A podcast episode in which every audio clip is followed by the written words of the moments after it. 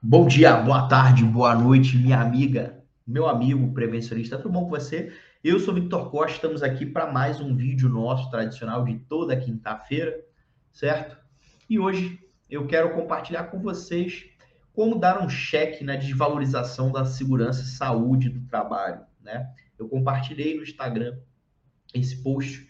É... Na verdade, eu, eu compartilhei um, uma pergunta, vocês interagiram, a gente bateu figurinha, depois eu co compartilhei um post com algumas percepções minhas e agora estou transformando isso no vídeo. Né? Então, aproveitando mesmo conteúdo para a gente correr em mais de um canal. Né? Então, eu quero falar isso com você, mas aqui a gente tem a vinheta tradicional, beleza? Vamos lá!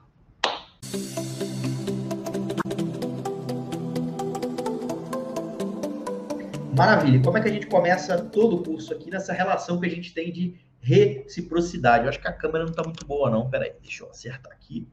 Eu acho que agora melhorou, né? Então, o que é uma relação de reciprocidade? É uma troca. Eu trago aqui um pouco é, é, da minha experiência, do conhecimento que eu vivo, continuo vivendo na área de segurança do trabalho.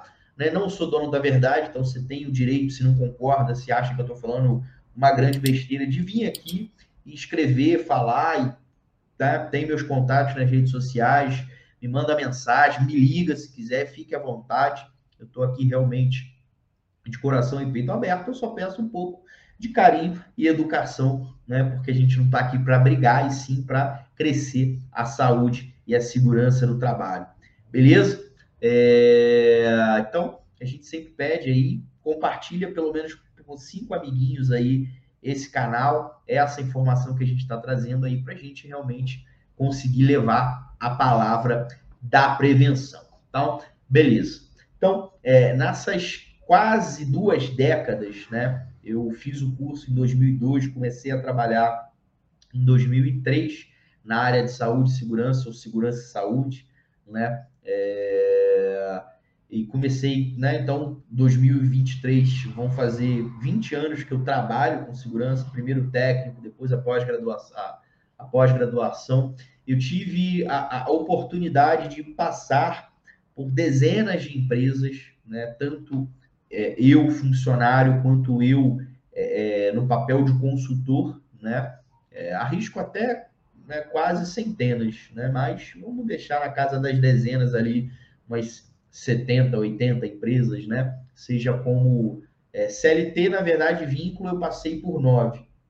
Mas empresa prestando serviço, indo, conhecendo cultura, conhecendo os técnicos, conhecendo os engenheiros, né? Tive oportunidades, esse sim, de uma centena de profissionais.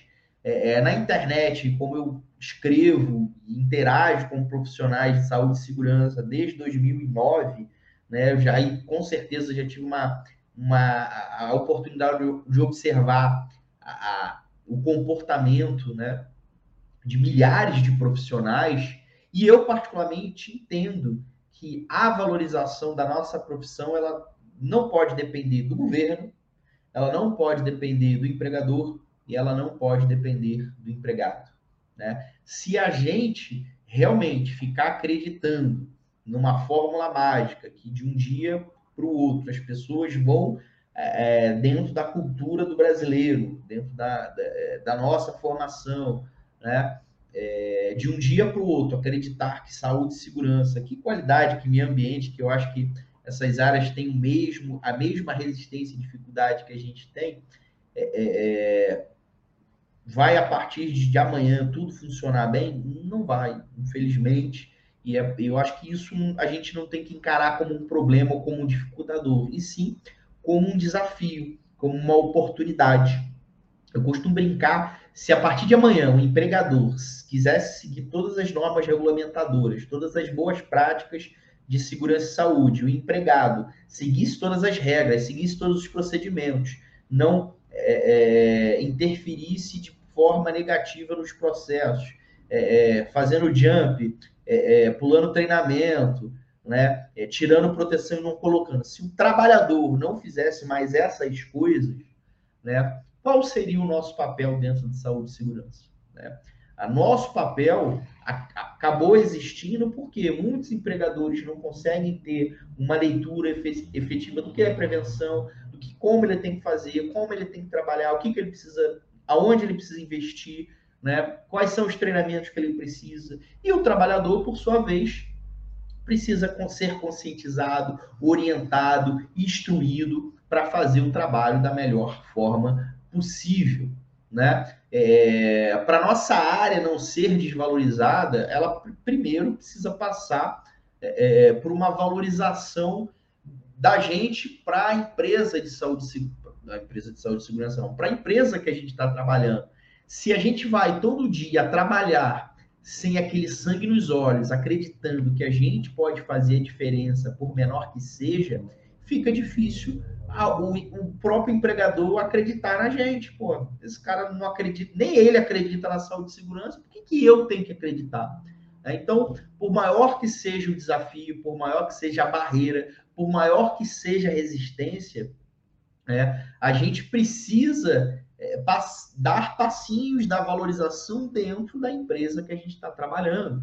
Eu vejo muita, muitos amigos de profissão reclamando de algum salário. Ah, mas porque ah, isso, um servente ganha isso. Ah, mas eu, eu não aceito isso por nada. Né? Mas, infelizmente, alguém tem que aceitar e mostrar o trabalho de, diferente. Enquanto ninguém aceitar, ou quem aceitar entrar e fazer um serviço de medíocre para baixo, e não demonstrar o valor e agregar nada naquela empresa, chegar, ó, eu, eu topo trabalhar por 1.900, mas em três meses aqui eu vou mostrar isso, isso, a gente vai fazer isso, isso, isso, eu preciso de ferramenta, blá, blá. Então, daqui a três, quatro, cinco meses, a gente volta a conversar sobre salário, beleza? Tá combinado? E acabou, né? O, prof... o, o empregador, ele tem direito de oferecer o que ele achar que, que ele tem que pagar.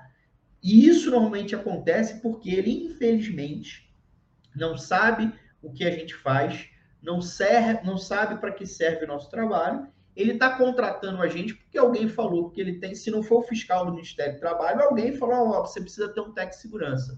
Pô, por que, que eu preciso? Ah, paga a merreca aí, bota aí para você falar que tem. Então a gente precisa mudar isso, né? É, é, e não é discutindo salário na internet, falando mal, reclamando, que a gente vai resolver isso. Né? A gente precisa realmente, é, é até, por que não, com as entidades de classe, fazer um processo, e não é brigar, fazer greve, para não, bicho, é sentar, vamos fazer um curso, vamos, fazer, vamos dar uma palestra orientando os empregadores qual é o papel de saúde e segurança do trabalho, qual é o impacto que ela pode trazer, o que, que pode ocasionar, é a gente começar a fomentar essa discussão, é porque a grande maioria que fala de segurança, saúde, saúde e segurança na internet são profissionais de saúde e segurança.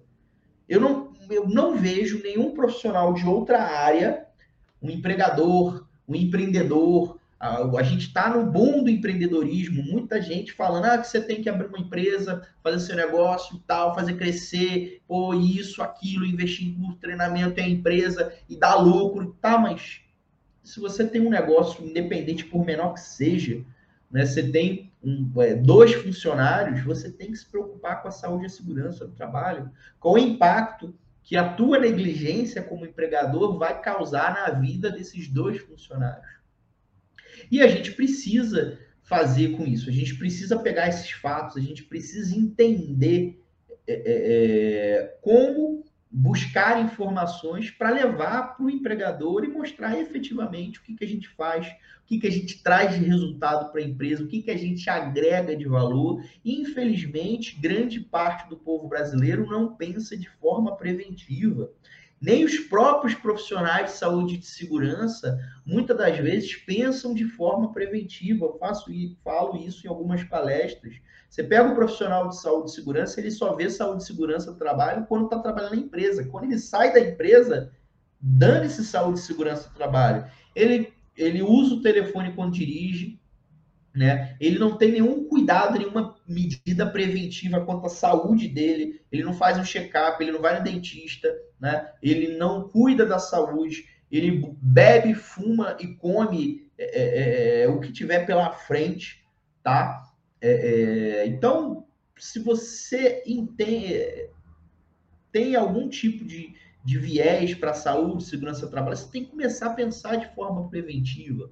Tá? Não estou falando aqui que a gente tem que enxergar a saúde e segurança de forma bitolada. Não, não é isso que eu estou falando. Eu bebo, eu como desregrado, né? eu só não fumo.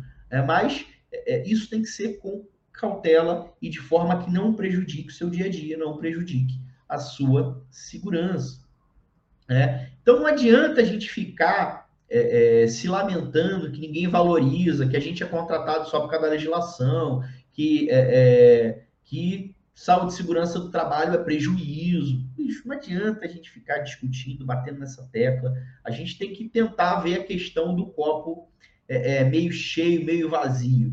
Né? Eu sou muito a favor, é, eu não lembro agora de quem foi que falou, mas que a gente precisa, independente da dificuldade, das barreiras, que a gente precisa ser 1%, melhor 1% a cada dia. Né? Se você melhorar e valorizar o seu trabalho de forma a evoluir 1% a cada dia, significa que no final de um ano você cresceu 3.678%. É um crescimento exponencial. Né? E é, é, a gente precisa ter paciência, a gente precisa ter resiliência, a gente precisa é, é, ser antifrágil, que é, a, que é a palavra da moda, né? É, é para a gente ter sucesso com o nosso propósito. Então, particularmente, né, a gente tem que enxergar a saúde e segurança do trabalho não como uma corrida de 100 metros. A gente tem que entender que ela é uma maratona. E não se ganha uma maratona, bum, saindo correndo disparada. Você tem que controlar o tempo, controlar a hidratação, né? controlar se tem altura, se tem subida, se tem descida. Não importa a velocidade, o que importa é para onde você está indo. Né? Então, a gente primeiro precisa se valorizar como profissional, se valorizar o, nosso trabalho, valorizar a nossa profissão, encontrar e enxergar um propósito naquilo que a gente faz, para, enfim, a gente convencer o empregador de que a gente merece muito mais. Isso tem que ser feito junto com você, com o amigo do lado, né? Vamos aproveitar aqui esse, esse momento aqui, pega esse vídeo aqui, clica aqui, ó, para algum amigo que está meio desmotivado, cansado, que já não vê mais futuro na área de saúde e segurança do trabalho, compartilha ele. Vamos fazer um movimento de fazer a segurança do trabalho ser valorizada a partir da gente. Vamos parar de ficar esperando empregador, governo, empregado, né? Vamos fazer a gente se valorizar, beleza? Faz sentido isso? Não? Escreve aqui embaixo da mesma forma, com carinho, com educação. Vamos junto fazer a saúde e segurança do trabalho ser mais valorizada. Um abraço, fui!